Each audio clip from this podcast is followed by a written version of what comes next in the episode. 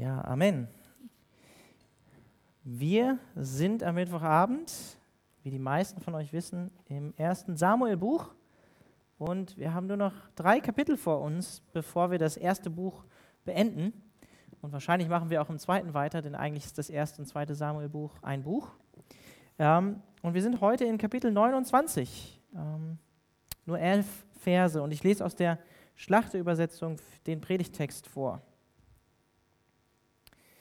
Und die Philister versammelten ihr ganzes Heer bei Afek. Israel aber lagerte sich an der Quelle Jesreel. Und die Fürsten der Philister zogen vorüber nach Hunderten und nach Tausenden, David aber und seine Männer bildeten die Nachhut mit Achis. Da sprachen die Fürsten der Philister: Was sollen diese Hebräer? Und Achis sprach zu den Fürsten der Philister: Das ist doch David, der Knecht Sauls, der König von Israel, des Königs von Israel, der nun schon Jahr und Tag bei mir gewesen ist und an dem ich nicht das Geringste gefunden habe, seit der Zeit, da er von Saul abgefallen ist, bis zu diesem Tag. Aber die Fürsten der Philister wurden zornig auf ihn. Und die Fürsten der Philister sprachen zu ihm: Lass den Mann umkehren, dass er wieder an seinen Ort kommt, wohin du ihn bestellt hast, damit er nicht mit uns zum Kampf hinabziehe und im Kampf unser, unser Widersacher werde. Denn womit könnte er seinen Herrn einen größeren Gefallen tun, als mit den Köpfen dieser Männer? Ist er nicht derselbe David, von dem sie beim Reigen sangen und sprachen: Saul hat seine Tausende erschlagen, David aber seine Zehntausende? Da rief Achis David und sprach zu ihm: So wahr der Herr lebt, ich halte dich für aufrichtig und dein Ausgang und Eingang mit mir im Heer gefällt mir wohl, denn ich habe nichts Böses an dir gefunden seit der Zeit, da du zu mir gekommen bist, bis zu diesem Tag. Aber in den Augen der Fürsten bist du nicht wohlgefällig. So kehre nun um und geh hin in Frieden, dass du nichts Böses tust in den Augen der Philister. David aber sprach zu Achis: Was habe ich denn getan und was hast du an deinem Knecht gefunden seit der Zeit, da ich vor dir gewesen bin, bis zu diesem Tag, dass ich nicht kommen und gegen deine Feinde, die Feinde meines Herrn, des Königs, kämpfen soll? Und Achis antwortete und sprach zu David: Ich weiß wohl, dass du in meinen Augen wohlgefällig bist wie ein Engel Gottes, aber die Fürsten der Philister haben gesagt, er soll nicht mit uns in den Kampf hinaufziehen. So mache dich nun am Morgen früh auf, samt den Knechten deines Herrn, die mit dir gekommen sind. Macht euch am Morgen früh auf und zieht weg, sobald es hell wird. So machte sich David früh auf, er und seine Männer, und am Morgen, um am Morgen wegzugehen und wieder in das Land der Philister zurückzukehren. Die Philister aber zogen hinauf nach Jesreel. Lass uns noch kurz für Lukas beten. Jesus, wir danken dir für dein Wort, danken dir dafür, dass du durch dein Wort zu uns sprichst, und beten jetzt einfach darum, dass du den Lukas ähm, ja, besonders salbst und segnest in der Verkündigung von deinem Wort, dass du ihm Weisheit schenkst, deinen Heiligen Geist schenkst und dass du zu unseren Herzen sprichst durch den Text und durch das, was Lukas vorbereitet hat und was er heute Abend sagt. Amen.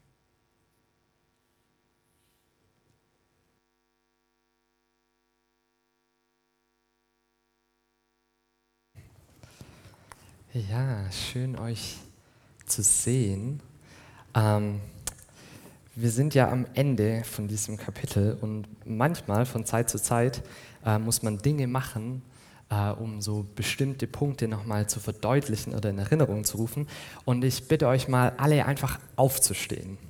Kriegt ihr das hin? Ich weiß, es ist spät, vielleicht standet ihr schon den ganzen Tag. Und jetzt wäre es cool, wenn ihr einfach mal von eurem Platz loslauft und jeder so zwei Reihen nach vorne geht und sich dann da wieder hinsetzt. Das ist wichtig für die Predigt, also tut mir den Gefallen.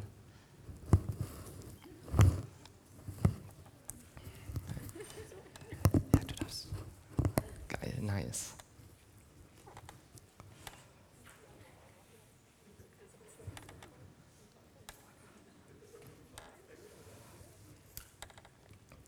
Cool, ja. Es ist schön, dass mal so ein bisschen Bewegung hier auch reinkommt. Ihr fragt euch jetzt vielleicht, hä, was soll denn das? Ähm, Ich, also, ich weiß nicht, wie ihr euch gefühlt habt, als ihr auf eurem Platz äh, vorhin Platz genommen habt, am Anfang des Gottesdienstes, ob euch das so bequem war, ob ihr euch wohlgefühlt habt ähm, und wie ihr euch jetzt so fühlt. Aber ungefähr das hat der David in den, äh, vor zwei Kapiteln auch gemacht. Der hat sich nämlich entschieden, äh, aufzustehen äh, und ins Ausland zu gehen, also weiter wegzuziehen, weiter weg von Jesus wegzuziehen, der da hinten so schön ist. Aber ich freue mich trotzdem, dass ihr euch dazu entschlossen habt, mehr nach mir, äh, zu mir nach vorne zu kommen, weil so macht es einfach mehr Spaß. Ähm, wir, wir haben leider diese doofen Abstandsregeln, sonst hätte ich euch gezwungen, noch ein bisschen mehr weiter nach vorne zu kommen. Aber so ist es super. Ähm, genau. Es hat einfach jetzt so ein bisschen mehr was von Gemeinschaft und äh, wir wollen jetzt gemeinsam in dieses Kapitel, was der Alex uns vorgelesen hat, einsteigen und ich freue mich richtig, mit euch so ein paar Gedanken zumindest zu teilen, ähm, die ich in der Vorbereitung mir gemacht habe. Und auch wenn es ein sehr kurzes Kapitel ist, steckt doch tatsächlich relativ viel drin. Und ähm, es ist so ein bisschen das Kapitel, wo es jetzt wirklich nicht nur gegen Ende des Buches hingeht, sondern auch das, was wir in den letzten zwei Wochen hatten, als Sam und Alex gepredigt haben, das jetzt so ein bisschen zum Abschluss kommt. Also kurzer Recap, was ist passiert in den letzten zwei Wochen. Ähm, und zwar, wir haben im Kapitel siebenundzwanzig gesehen, dass eben David, das, was ihr so schön äh, mir gerade vorgemacht habt, sich entschieden hat, nachdem er auf ein erneutes Mal auf Saul getroffen ist in der Wüste und wieder Saul versucht hat, David umzubringen und David wieder sich nachts zu Saul unbemerkt geschlichen hat, um ihm was zu klauen dieses Mal, um deutlich zu machen, hey, ich hätte dich schon wieder umbringen können und Gott gibt dich immer und immer und immer wieder in meine Hand, aber äh, ich habe mich dazu entschlossen, dich nicht umzubringen, weil du eben in diesem Ruf als Gesalbter Gottes stehst und äh, ich damit nicht Hand an die anlegen soll. Und trotzdem, nachdem David wieder dieses Erlebnis hatte, dass Gott Ähm, ihm Saul wirklich in die Hände legt, entschließt sich David, dass es einfach zu anstrengend ist, dass es zu viel Mühe kostet, immer wieder in der Wüste zu sein, sich zu verstecken, Tag ein, Tag aus und macht sich selber in seinem eigenen Gedanken, in seinem eigenen Kopf ähm, die Überlegung, hey, wenn ich einfach ins Ausland gehe, dann ähm, habe ich Ruhe und dann ist da Saul nicht und dann kann ich da einfach leben und alles ist easy und entspannt und zieht deswegen äh, zu den Philistern. Und wer schon länger dabei ist, der hat so ein bisschen all das mitgekriegt, so das eine oder andere, was die Philister im Samuelbuch so gemacht haben. Und das ganze Samuelbuch spricht im Endeffekt davon, dass die Philister eigentlich der Feind sind. So, die machen Stunk, die machen die Probleme, äh, die versuchen ins Land einzufallen, die Israeliten zurückzudrängen militärisch. Und äh, eigentlich dieser ganze Gedanke, den das Volk hatte, diesen König aufzurufen, also auch den Ruf, den David eigentlich inne hatte, da war eine Kernaufgabe davon, das Volk vor den Philistern zu schützen. Und die Philister, die sind die, die die Sünde praktisch versuchen, immer und immer wieder auch in das Volk reinzubringen, ähm, die die Bedrohung schlechthin darstellen und die auch in diese Bedrohung das Volk dazu geführt hat, auch gegenüber Gott zu sündigen und sich nicht auf die Treue und auf die Kraft Gottes zu verlassen.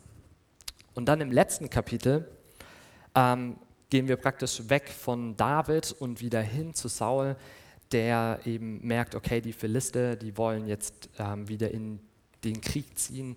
Diese letzte heroische Schlacht im äh, ersten Samuelbuch steht an und äh, er als König hat natürlich keine Wahl. Ähm, er muss sich dem gegenüberstellen und versucht dann verzweifelt, irgendwie Gott wieder an die Kette zu kriegen und sich die Kraft wieder von Gott holen zu lassen, damit er hoffentlich irgendwie gegen die Philister bestehen kann, weil er in dem Moment auch merkt, dass er ohne Gott keine Chance gegen die hat. Und er macht dann alles Mögliche bis hin dazu, dass er das Übelste und das Frevelhafteste tut, indem er versucht, über Magie und Totenbeschwörung irgendwie an den letzten Typen zu kommen, der, den er kennt, der mit Gott ganz gut war, um dann über den äh, Gott, was auch immer, zu bestechen oder äh, keine Ahnung, aber der versucht eben über Samuel, den von den Toten wieder ähm, herbeizubeschwören als Geist, um dann zu wissen, ob Gott ihn unterstützt und ihm hilft in der Schlacht, was eigentlich, wenn man sich das mal so vorstellt und wenn ihr die Predigt von Sam letzte Woche gehört habt, ähm, total bizarr und eigentlich genau das Gegenteil ist, weil was, er, was Samuel ihm da sagt in Kapitel achtundzwanzig ist im Endeffekt, hey, Gott hat dich verworfen, schon, schon längst und du, du läufst absolut gar nicht mehr in Gottes Wegen und dass du das jetzt getan hast, ist eigentlich das ultimative Zeichen und das Ultimative, was deutlich macht, dass du nicht auf Gottes Wegen wandelst und deswegen wirst du sterben in diesem Kampf. Und mit diesem Wissen, dass es die letzte Schlacht Sauls sein wird, zieht Saul dann wieder von dannen. Und das ist ganz schön krass. Also wir sehen hier da jetzt in diesem Kapitel, dass wir so kurz vor dem Moment sind, wo diese ultimative Showdown im Endeffekt stattfindet. Auf der einen Seite stehen die Feinde des Volkes Gottes, die, die sich auflehnen gegen Gott, die versuchen, sein Volk in, in dem verheißenen Land zu dezimieren und immer und immer und immer wieder gegenschlagen. Und auf der anderen Seite steht irgendwie auch der Feind Gottes, äh, der das Volk Israel anführt, äh, egoistisch und selbstsüchtig ist und das, was Gott ihm zum Segen geschenkt hat, eigentlich nur für sich selber eingesetzt hat. Und jetzt an dem Punkt ist, dass er sogar das, was Gott eigentlich schrecklich findet und was in Gottes Augen ein Gräuel ist, dazu benutzt, um wieder Macht zu bekommen von Gott, äh, um hier wieder für sich selber diesen Vorteil rauszuschlagen. Und dann haben wir den David, der irgendwie so dazwischen drin steht.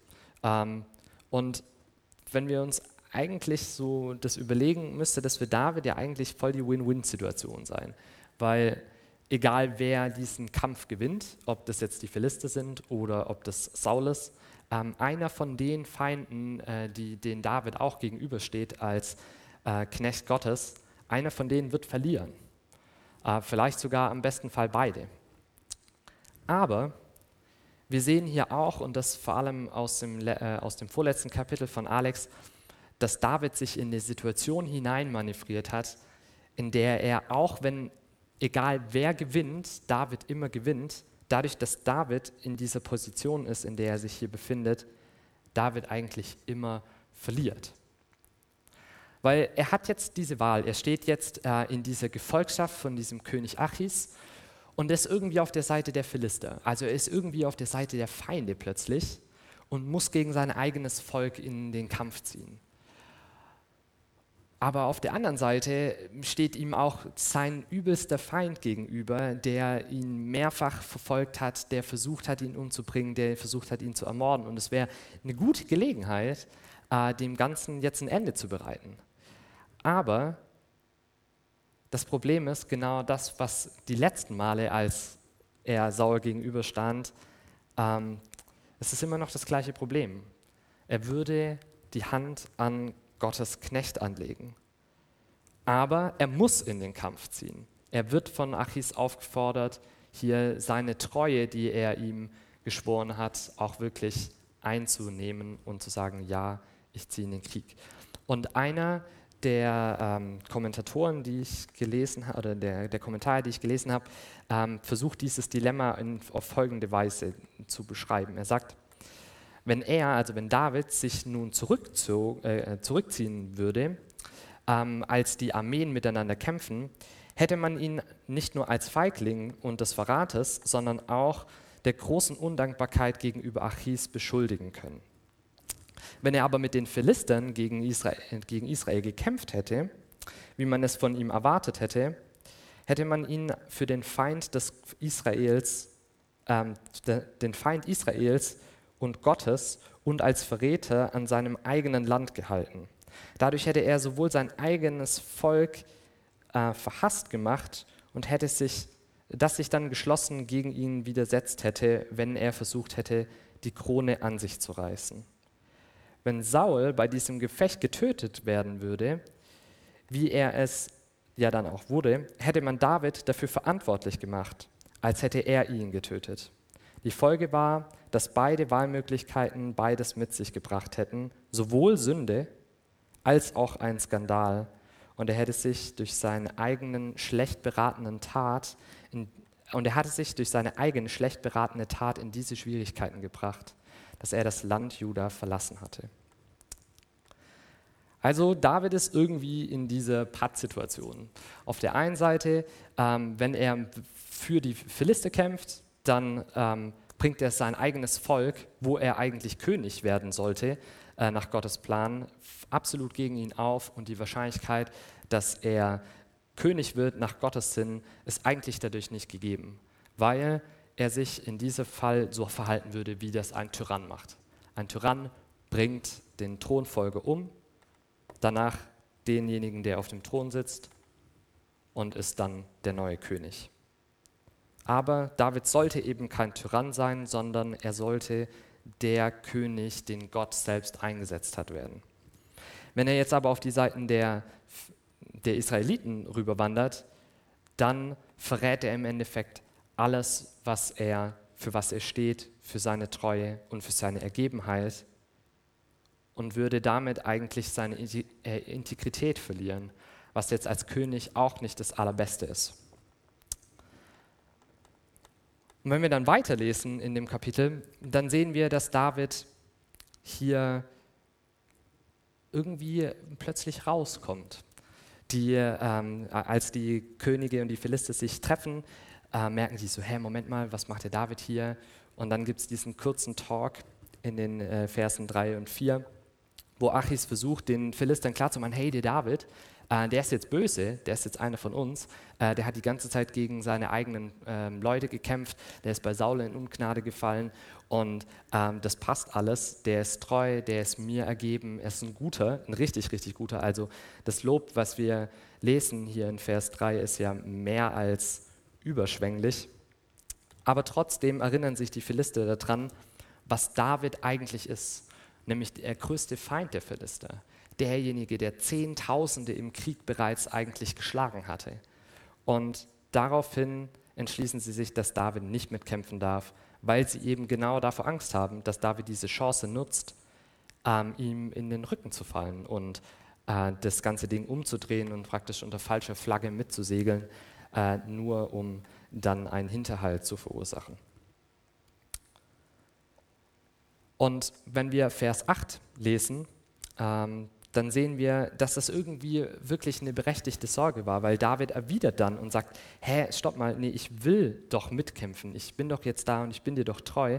Und dann sagt er in Vers acht, was habe ich dir getan, was hast du denn gespürt an deinem Knecht seit der Zeit, die ich dir gedient habe bis heute, dass ich nicht mitkommen darf und kämpfen darf gegen die Feinde meines Herrn des Königs. Und das ist natürlich jetzt knifflig, weil ähm, wen meint denn jetzt David da? Also wen meint David mit den Feinden meines Königs? Meint er jetzt Saul als König oder meint er Achis als König? Also wir sehen hier schon, dass David irgendwie so schon auch so eine Form von Doppeldeutigkeit aufzeigt. Und dass es irgendwie nicht so eindeutig ist, wie David sich selber auch entschieden hätte an dem Punkt. Aber eins ist gewiss, dass David sich hier in eine Position hineinbefördert hat, durch seine eigene Entscheidung, in der er eigentlich nur verlieren konnte. Wir haben das vor zwei Wochen gesehen, dass David angefangen hat, Kompromisse einzugehen, dass er aufgehört hat, auf Gottes Schutz und auf seine Kraft sich zu verlassen und mit seinem eigenen Verstand dachte, okay, ich bin clever, ich gehe jetzt und ich will jetzt einfach nur Sicherheit. Und er hat angefangen, diesen Kompromiss einzugehen, dass er schon sagt, okay, ähm, er legt nicht die Hand an Saul, er ist jetzt kein Tyrann, er reißt jetzt nicht die Macht an sich, aber er hat irgendwie auch keine Lust mehr, sich in der Wüste zu verstecken und jedes Mal aufs Neue wieder auf Gottes Handeln zu warten ähm, und sich dem auch auszusetzen, sondern er dachte sich, ach ja, wenn ich jetzt gehe, dann habe ich das Problem nicht mehr, dann muss Gott mich auch nicht mehr retten, alles easy. Aber was er damit macht, ist, dass er sich in die Gemeinschaft von Sündern begibt, und zwar in die Gemeinschaft von richtig, richtig üblen Sündern. Und offenbar, wenn wir ins Kapitel siebenundzwanzig gucken, und falls ihr vor zwei Wochen nicht da wart, dann lade ich euch echt herzlich ein, die Predigt von Alex nachzuhören, die war echt ähm, richtig herausfordernd auch. Dann sehen wir, dass David durch diese Gemeinschaft mit den Sündern, mit den Philistern an diesem Hof von Achis ähm, dass er die Gepflogenheiten der Philister bis zu einem gewissen Grad auch eingenommen hat. Also wir lesen, dass David den Reichtum und wie er dann seine Männer versorgt hat im Philisterland, ähm, dass er sich den dadurch erworben hat, dass er in umliegende Länder eingefallen ist, dass er Städte überfallen hat, dass er all das Essen und ähm, die Güter dort einfach mitgeräubert hat. Und um trotzdem sein Gesicht zu wahren, er den Achis angelogen hat und um diese Lüge zu halten, er jeden einzelnen Zeugen, der ihn hätte verraten können, umgebracht hat. Das heißt, David war so ein richtiger Räuber und Mörder und hat die Freiheit, die er von den Philistern bekommen hat, genau das zu tun. Und das war offensichtlich okay für die Philister. Ähm, und zwar egal, ob die Philister das irgendwie durchschaut hätten oder nicht, aber offensichtlich war Räubern und Brandschatzen für die Philister eine durchaus akzeptable Praxis. Und der König hatte da nichts dagegen, sondern er hatte sogar sehr Hochachtung vor David, weil er ähm, ihm Gutes getan hat und für ihn als streitbarer Mann am Königshof als Leibwächter teilweise, zeitweise sogar dienen sollte. Das heißt, wir sehen hier, dass David irgendwie durch diese Gemeinschaft mit den Sündern ähm, ja, von seinem, von seinem Ehrbaren und von seinem Wesen, das wir eigentlich über die ganzen letzten Kapitel gesehen haben, so ein bisschen abgelassen haben und immer mehr von diesem sündhaften Verhalten der Philister ähm, sich, ja, sich angeeignet hat. Und wir, wir sehen ja, dass er irgendwie in den Krieg ziehen wollte, dass er sich da auch einmischen wollte. Also wir sehen, dass sich das hier jetzt weitergetragen hat, auch in dieses Kapitel hinein. Und ich glaube, dass hier an diesem Punkt uns David eine Chance gibt, nochmal von ihm zu lernen und auch nochmal innezuhalten und zu überlegen, wo, wo wir in, vielleicht in einer ähnlichen Situation in unserem Leben sind. Wo wir dadurch, dass wir vielleicht mit Freunden, die jetzt nicht Christen sind, äh, die vielleicht auch bestimmte Ansichten haben oder einen bestimmten Umgangston haben, wo wir nur dadurch, dass wir viel Zeit mit denen verbringen, anfangen, vielleicht so den eine, die eine oder andere Gewohnheit, das was ganz Normales, so wie wir halt umgehen miteinander, dass wir das anfangen einzunehmen und anzunehmen und uns auch so zu verhalten. Und sukzessive merken wir, dass wir durch diese Kleinigkeiten, die es vielleicht am Anfang sind oder ähm, dass man anfängt darüber zu lachen, dass man es irgendwann witzig findet, dass man selber damit einsteigt, dass einen das irgendwann an den Punkt treibt, wo man von von diesen Entscheidungen so weit in die Enge getrieben ist, dass man merkt, okay, ich bin abhängig geworden von denen und ich muss jetzt wie David hier, ähm, weil ich sonst nicht mehr rauskomme, weil, ich, weil sonst alles auffliegt, weil sonst die ganzen Probleme aufbrodeln und ich mitten im Feindesland bin und dann die, Untreue, also, und dann die Treue zu denen noch breche, äh, dass ich mir das nicht leisten kann und dass ich jetzt wählen muss, ob ich mich für die eine oder für die andere Sünde entscheide. Und genau das sehen wir hier, dass David sich anstecken lassen hat von dem Wesen der Leute. Und ich, ich glaube, das geht jedem von uns so. Also ich glaube, das geht jedem von uns so, wenn ihr in euren Alltag denkt, wenn ich in meinen Alltag denke, ähm, so beim Predigtschreiben, keine Ahnung, irgendwie, ach, seit drei Tagen ähm, meint meine W G nicht mehr die Spülmaschine einräumen zu müssen, egal ob sie leer ist oder ob sie sauber ist. Also und dann, man fängt an so zu brodeln und zu merken so, okay, scheiß drauf, ich stelle jetzt mein Zeug auch dazu, ich mache das jetzt einfach wie die. Ich, wenn die das nicht machen, dann muss ich das ja auch nicht machen. Und ich habe richtig gemerkt, so beim, äh, beim Mittagessen kochen heute, weil ich dann auch natürlich halt ein bisschen im Stress war und halt ordentlich loslegen musste und dann alles schon wieder diese Berg da vorne stand und ich nicht kochen konnte und ich da dachte, das kann jetzt nicht wahr sein. Ähm, ja. Ähm, musste ich mich an genau das erinnern, was ich eine halbe Stunde davor aufgeschrieben hatte und habe halt einfach gemeint, hey, das ist was, das, tauch, das taucht so schnell und so einfach auf, dass wir anfangen, echt üble Gewohnheiten oder dumme Gewohnheiten aus Freundesgruppen oder aus der Familie oder auch aus dem Studium ähm, rauszuziehen und die auf uns wirken zu lassen. Und anstatt, dass wir am Ende raus in die Welt gehen und wie Jesus das gesagt hat, Lichter sind, die oben auf dem Berg stehen und leuchten und die einen Unterschied machen und die präsent sind in der Welt, dass wir anfangen, wieder mehr so zu werden wie die Welt. Und das ist was, da warnt uns die Bibel mehr als nur einmal. Wir lesen zum Beispiel in zweiter Petrus Kapitel zwei, die Verse zwanzig und einundzwanzig, wo Petrus sagt, denn wenn sich durch die Erkenntnis des Herrn und Heilands Jesus Christus entflohen sind und dem Schmutz der Welt, werden aber wiederum in diesen verstrickt und von ihm überwunden, dann ist's mit ihnen am Ende ärger geworden als am Anfang. Denn es wäre besser für sie gewesen, wenn sie den Weg der Gerechtigkeit nicht erkannt hätten, als dass sie ihn erkennen und sich abkehren vom heiligen Gebot, das ihnen gegeben ist. Und Johannes schreibt im ersten Johannesbrief in Kapitel zwei, Vers fünfzehn und siebzehn, habt nicht lieb die Welt, noch was in der Welt ist. Wenn jemand die Welt liebt, äh, wenn jemand die Welt lieb hat, in dem ist nicht die Liebe des Vaters. Denn alles, was in der Welt ist, des Fleisches Lust und der Augenlust und der hochfertigen Le- des hochfertigen Lebens, ist noch vom Vater, sondern von der Welt. Und die Welt vergeht mit ihrer Lust. Wer aber den Willen Gottes tut, der bleibt in Ewigkeit.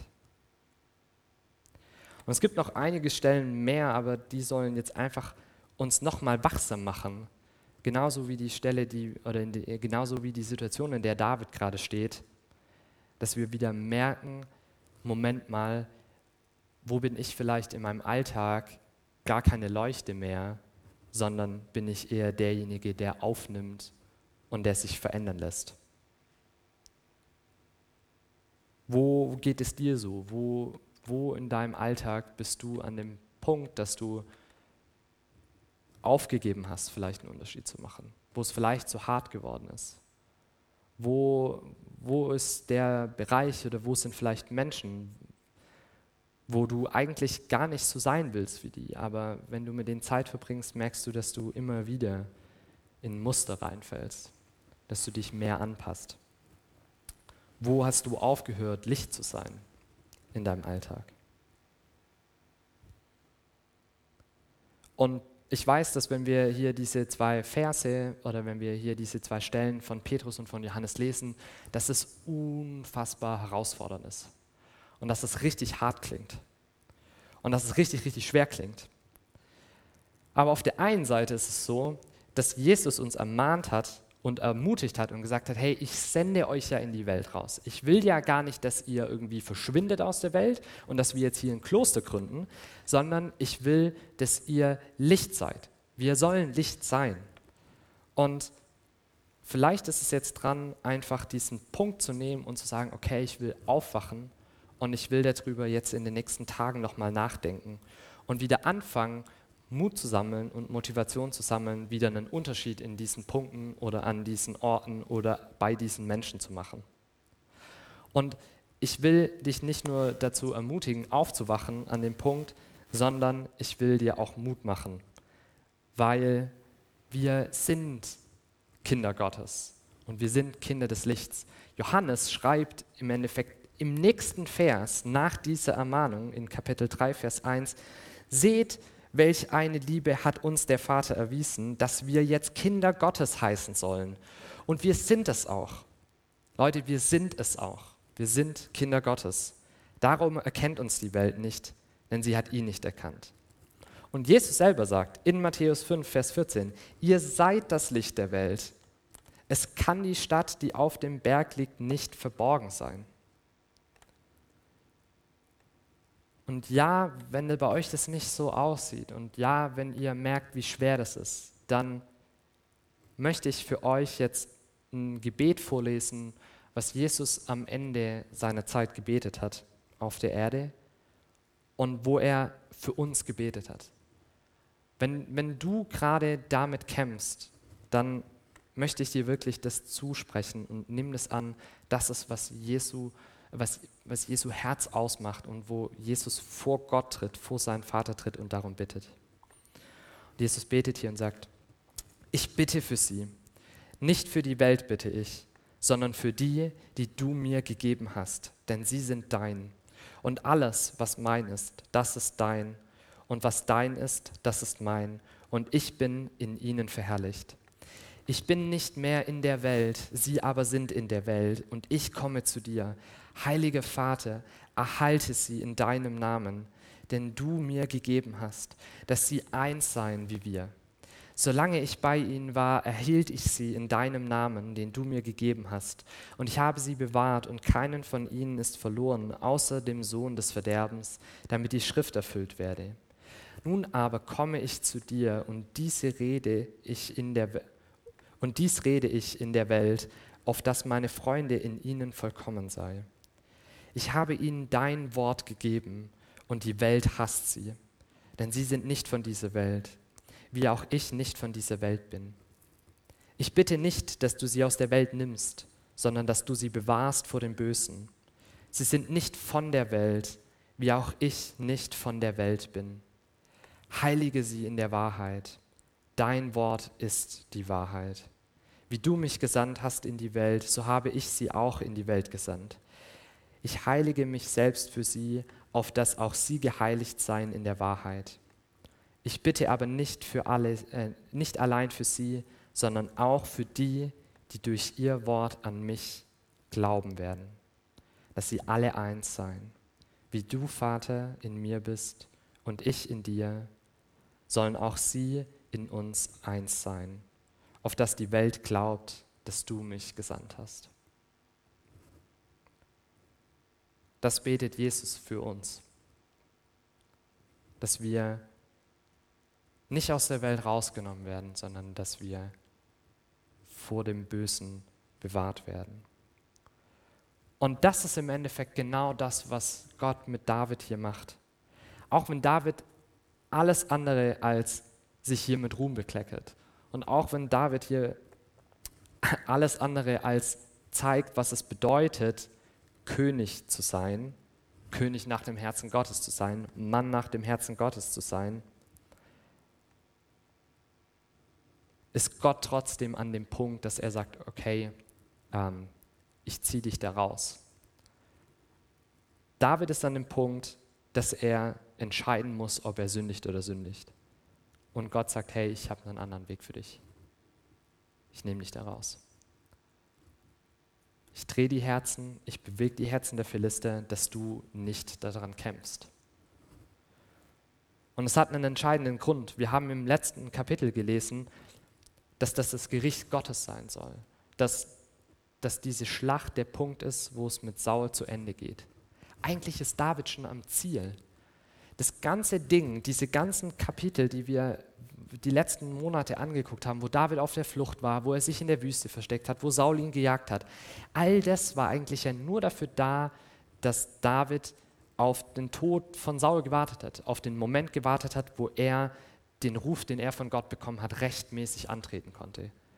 Und jetzt sind wir an diesem Punkt, dass die Heere sich aufbauen, dass das Gericht Gottes schon kommt. Und Gott zieht David hier raus und sagt, hey, nee, ähm, sündige hier nicht, sondern das ist mein Gericht und ich bin der gerechte Gott. Ich brauche dich noch als König. Und wenn du hier meinst, selber mitrichten zu müssen, wenn du hier meinst, selber aktiv werden zu müssen, dann läufst du in die Sünde. Und zwar vollständig in die Sünde. Und gleichzeitig sehen wir hier auch, dass Gott einfach nur gnädig mit David ist. Dass er an dem Punkt, wo David eigentlich alles nicht mehr in der Kontrolle hat, wo er keine richtige Wahl mehr hat, dass er dort einschreitet. Und klar hätten wir das auch verstehen können, wenn Gott an dem Punkt gesagt hätte, hey David, ähm, du bist so weit von mir weggelaufen, du hast, du hast so viel falsch gemacht und du hast dein Vertrauen in deine Kraft hier gesetzt, in dieser ganzen Zeit, wo du im Philisterland warst, und ich zeige dir das jetzt, indem ich dich hier voll gegen die Wand fahren lasse.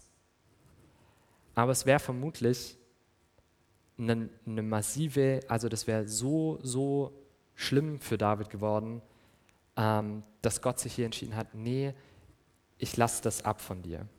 Und Paulus drückt das wunderbar in erster Korinther zehn, Vers dreizehn aus, wo er sagt,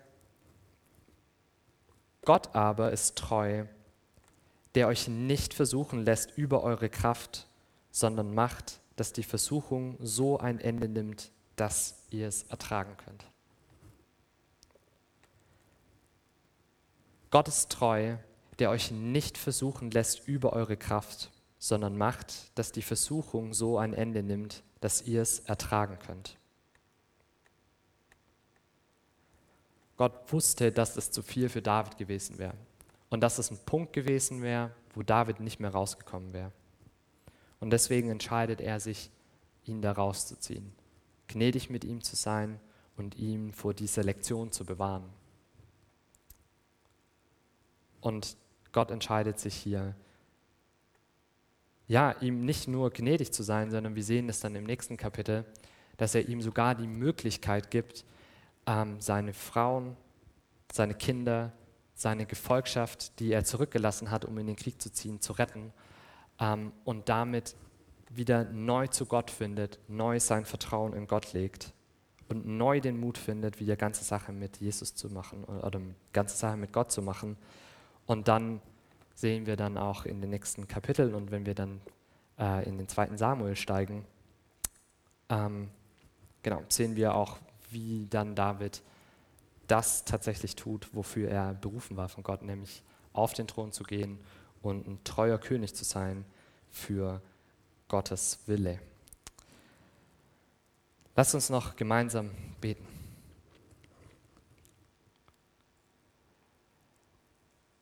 Jesus, du hast uns heute hier zusammengestellt und du siehst, dass wir deine Kinder sind und du hast uns rausgesandt in die Welt. Und Jesus, ich bitte dich, dass du uns neue Kraft schenkst, dass du uns neuen Mut schenkst, wenn wir in den Alltag rausgehen, dass du uns neu bewusst machst, was es bedeutet, in dir zu sein und durch dich zu leben, dass du uns neu vergewisserst, dass du uns klar machst, dass wir wirklich deine Kinder sind, dass wir von dir erwählt worden sind, um in dieser Welt dein Licht und deine Liebe einfach weiterzugeben und weiterzutragen.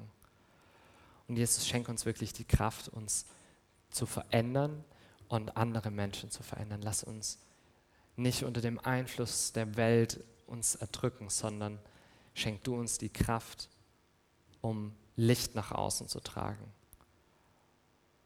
Und Jesus, ich bitte dich echt, dass du uns unsere Herzen veränderst, dass wir wirklich umkehren dürfen in den Punkten und in den Bereichen unseres Lebens, wo wir weggegangen sind von dir, wo wir Kompromisse eingegangen sind, wo wir gedacht haben, wir sind weise genug, um's, ja, um's ohne dich zu schaffen. Und Herr, ich bitte dich, dass du uns bewahrst und dass du wirklich das, was du durch Paulus uns weitergegeben hast, dass das in uns, in uns ankommen darf, dass wir diese Gewissheit haben dürfen und dass du wirklich uns nicht über das hinaus versuchst, dass du uns nicht über das hinaus in Schwierigkeiten und in Sünde treibst, dass wir nicht bestehen können, sondern dass du bei uns bist und dass du uns rettest, Herr. Schenk uns neuen Vertrauen in dich, schenk uns eine neue Liebe für dich und lass uns umkehren und zurückgehen zu diesem ersten Glauben. Amen.